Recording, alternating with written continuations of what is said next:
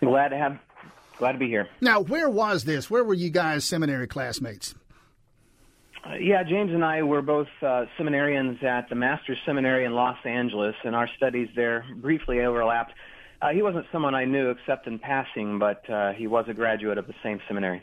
Okay, so and you can talk to this on a couple of different levels. You are, as we say, a minister yourself, and we'll talk some uh, here this morning, the time that we have, about your church, Treasuring Christ Church, the church I am blessed to attend. But uh, you can also speak to this. Uh, you are, in addition to being a pastor, a minister, a lawyer. You have a law degree, at any rate, so you can speak, perhaps, if not to the ins and outs of Canadian law as it relates to us and concerns that we might have here, our laws. Uh, but my understanding, I want to make sure I get this right. Uh, first of all, I, I checked again this morning. Guy's still in jail, as far as I know, and has been for a while. Uh, it is as I have stated. He he was not arrested and put behind bars for preaching, to be precise. Uh, he exceeded the limits, his church exceeded the limits of its capacity. That's what alerted the RCP, the Royal Canadian Police. Uh, that's what got them concerned and the authorities there concerned. There are too many people in this church. He's, I'm not going to turn people away. That's not what churches are supposed to be doing. And so, yeah, again, he wakes up behind bars. Uh, fill in some blanks there. What happened in this case? Well, he was charged with violating, from what I understand, something called Alberta's uh, Public Health Act. And they had set limits arbitrarily at uh, 15% capacity, which means that he couldn't have more than 15% capacity of what the building could hold. And uh, they've been wall to wall, especially uh, since this have all come down. Only more people have come to that church. And so he was arrested, I believe, in February, and his trial isn't going to be until May. So meanwhile, he's sitting in jail, has a wife, uh, some young children, and uh, not able to see them. And uh, uh, neither here nor there, I suppose, but interesting nonetheless. I, I just noted in the last few days, uh, walking out of that particular lockup there in Canada was a, a sex offender, a child sex offender. Release him, but keep the pastor behind bars because you're concerned about the threat he poses, uh, but less so the threat that's posed by the sex offender. Yeah, that's exactly right. Uh, you have this sex offender who's walking around as free, and here is James in jail. In fact, uh, from what I understand, if even if he's convicted of uh, of this public health act, uh, jail time is not part of the sentencing. So he's being held in jail for something that even if the crime uh, that he's been charged with, he's convicted of, he can't be sentenced to jail for. It's uh, essentially the judge is holding him um, in jail as a way to keep him from continuing to preach and pastor that church. All right, as I mentioned, and as you discussed in our service on Sunday, the concern, Pastor Boyd Johnson, the concern that we should all share, uh, the extent to which and how and when things like this might begin to happen here. And as I say, you can you can approach this from any level you choose. You can speak to, as you did on Sunday, uh, the matter uh, as it relates to our theology. You can speak to it as a, as a lawyer and someone who can address this from that perspective. What and when should we be concerned? Well, we should be concerned right now. I think we're quickly approaching a time where um, Christians in this country uh, are going to find that their faith is costly. For a long time in our country, uh, we've been able to freely worship and live out our convictions, but it does appear that those those days may be coming to a close. We've seen evidence of that in this past year with uh, the the reaction to uh, the coronavirus and the lockdowns and churches in this country and elsewhere have been targeted. Churches have been forced to close or fined for opening their doors. Uh, there's the cancel culture of um, canceling those whose beliefs are consistent with biblical teaching. Books are being banned. People's livelihoods are being lost. Their reputations ruined. Um, and then we have this Equality Act, which I don't know a lot about, but it's coming down the pike. It's been passed in the, the House of Representatives and uh, that may be a, a threat that's bigger than all these things. It would re- remove important protections Christians have under the law. Such as what protections do Christians? And by the way, I understand completely that we wouldn't say simply Christians or only Christians, exclusively Christians. Any protections that extend to me extend to Muslims and Hindus, anyone else. So, so what specific protections are we talking about? Well, with the Equality Act specifically, and again, I'm not an expert on this act, but the concern that I would have about it is that it cements the sexual revolution ethic into federal law. In other words, it adds sexual orientation and gender identity to the classifications protected uh, in federal civil, civil rights law. It basically codifies the idea that male and female definitions are psychologically based, based on whatever you choose, rather than biologically based. And so the concern is that that codifies into law an immoral sexual ethic. And that'll have the effect, I think, of silencing, perhaps even criminalizing Christian beliefs that God created mankind as male and female, that marriage is between man and a woman and things like that. You referenced uh, Pastor Boyd Johnson, Treasuring Christ Church. You referenced in your remarks of this past Sunday, uh, you brought up uh, the writings of, of Peter uh, as relates to his views and uh, how we should respond to and live under the authority of civil governments. Paul speaks to that more extensively, I think, in Romans. Uh, help me out here. I think Romans 13, a passage that is yeah. frequently cited by secularists and increasingly by Christians who say, "Wait a minute, you're supposed to obey the law. The Bible says you're supposed to obey the law. Now, I'm struck by the fact that the person who wrote those very words spent most of his adult life in prison and was executed for not obeying the civil authorities. But there are those who would say that that, that tells us to comply with, for example, the laws in Canada or the laws here as relates to pastors and their ability to hold church. What say you? Well, we have to read the rest of the Bible as well. We can see uh, acts of civil disobedience in the book of Acts, um, where it's also said that we must obey God, not men. So when uh, man's law conflicts with God's law, we must obey must obey God. And just in relation to, say, Pastor James up there in Canada, or uh, convictions that we would have that would come under uh, under fire, we understand that we live in this um, in a a land of the Constitution that is is our law of the land, our freedom to worship and live out our Christian convictions are constitutionally protected. But we also have to understand the Constitution doesn't give us those rights. We know that those are inalienable rights given to us by God. So um, government can't take away what it didn't give.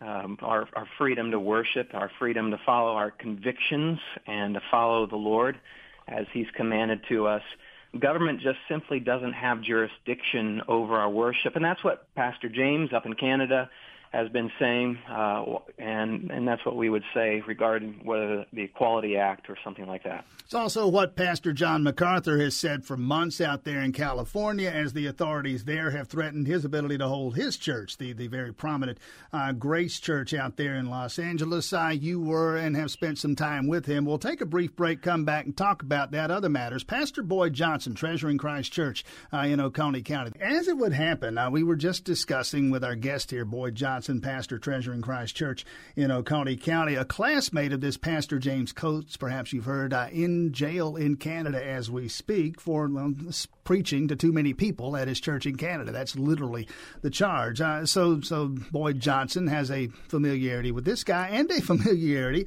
with John MacArthur. Uh, John MacArthur, noted uh, evangelist and and gadfly in California, where the governor has tried to shut down his church. Uh, Boyd Johnson, uh, continuing our conversation here. First of all, how, uh, your relationship with John MacArthur, what is this?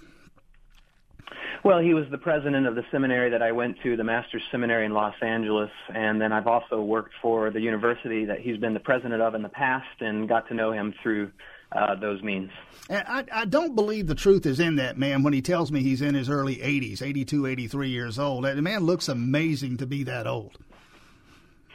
Yeah, he has. Uh, it's amazing the energy that he has at that age, and still going strong. Has been going strong for 50 years as a pastor, a preacher out there, and a man of integrity a wonderful man. Anybody who gets to know him will realize that uh, what he preaches, he also practices. Now, he was asked, and then the, the piece of audio that brought us back there, he was asked about whether Christians, whether people in his church should take the coronavirus vaccine, and he responded kind of jokingly, kind of tongue in cheek there. There are people who do ask that question, though, about this and other vaccines. Is there a quote unquote Christian biblical answer to a question like that? Well, no, I think this is a, an issue of a freedom of conscience issue. I think one of the things we have to realize is that medicine is a good gift from God to us. We live in a sin-cursed world.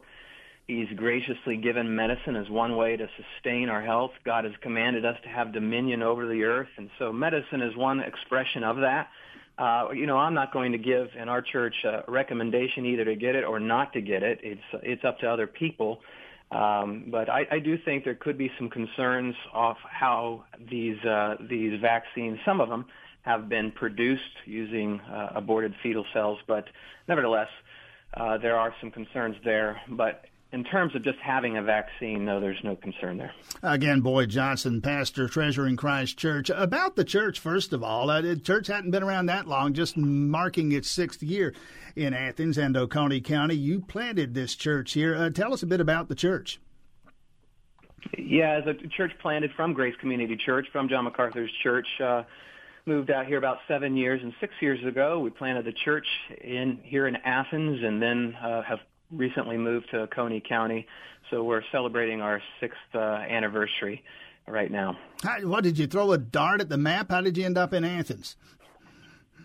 That's a great question. I wanted to be in a place where uh, a college town, and particularly in the southeast, and so we started looking for a place that had a need for a church like ours and an opportunity. And uh, that need plus opportunity and our desire to be in a college town, I was saved as a freshman in college at the University of Missouri. And so uh, it's been a wonderful uh, experience for us to move out here, trusting in the Lord to plant this church and spread the gospel. And and edify the saints, and uh, we we love it here.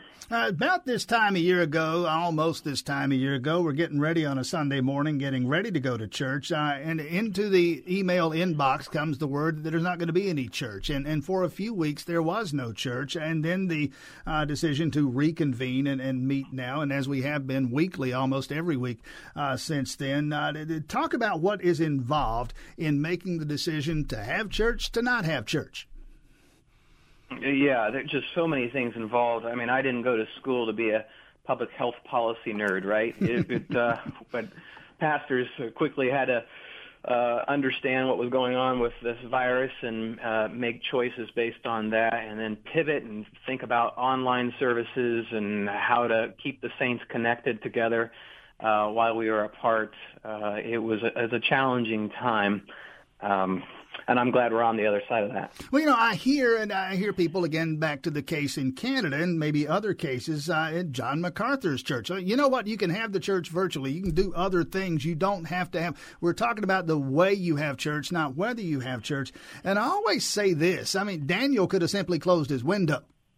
I mean, if it was about complying with it, all he had to do was close his window. As it turned out, he right. kept the window open and wound up in a lion's den.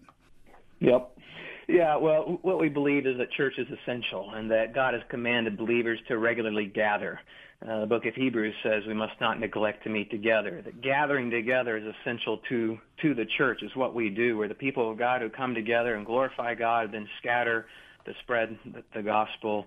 And in fact, even the word translated church in the New Testament originally meant assembly. So Sunday is our weekly anniversary of the resurrection of Christ. That's what we celebrate and you can't meaningfully obey the commands of Jesus without gathering together. And so uh, we knew even when we had to suspend services for I think about nine weeks, we knew we had to get back, and we had to get back quickly. We wanted to do that safely and make accommodations, but Christians must gather together. It's what we do. Again, Boyd Johnson, pastor, treasuring Christ Church, mentioning John MacArthur. Before I even knew the name John MacArthur, knew who he was, and it's kind of a long story as to how I found out. Uh, suffice it to say this: uh, first, I discovered Ravi Zacharias, the noted Christian apologist, uh, passed away uh, some months ago and has been in the news, and not in a good way, in recent days and recent weeks. Suffice it to say, and this may be news to people who haven't tracked the story, but it's it's very prominent news in evangelical circles massive evidence that points to massive sexual misconduct on the part of this man has crushed a lot of people who put a lot of faith in him. What do we say? What do we learn? I, have said it this way. I, I, learned a lot from Ravi Zacharias, and now I'm learning more lessons. Uh, what should be our takeaway here? Well, we understand, first of all, that the heart is deceitful and deceptive, uh, but we also understand that uh, we all sin, are fall short of the glory of God, and because of that, we need a Savior. We're going to meet a holy God, and we need uh, we need salvation from uh, from His wrath, and so we all need to trust in Christ to have our sins forgiven and repent of our sins. And as far as anyone knows, uh, Ravi died an unrepentant hypocrite and fraud. Um, and and that's that's that's not the only thing that's sad and sickening about this story. The I think the sad and sickening thing about this story is how many women he abused, and uh, my greatest concern is for all these women who uh, who are out there around the world and I don't, they're going to have to live with this the rest of their lives.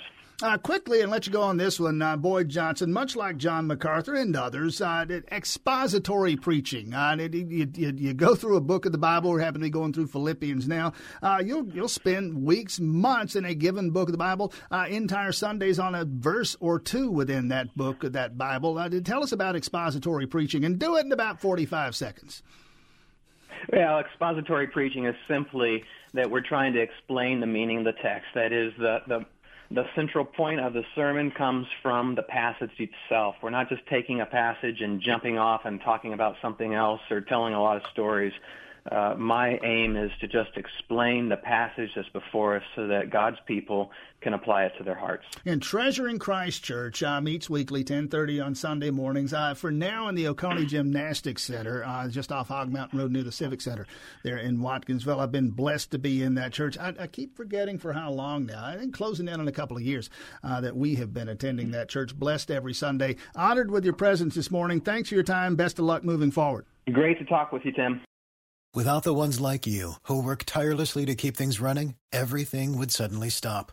Hospitals, factories, schools, and power plants, they all depend on you. No matter the weather, emergency, or time of day, you're the ones who get it done. At Grainger, we're here for you with professional grade industrial supplies. Count on real time product availability and fast delivery. Call clickgrainger.com or just stop by. Grainger for the ones who get it done.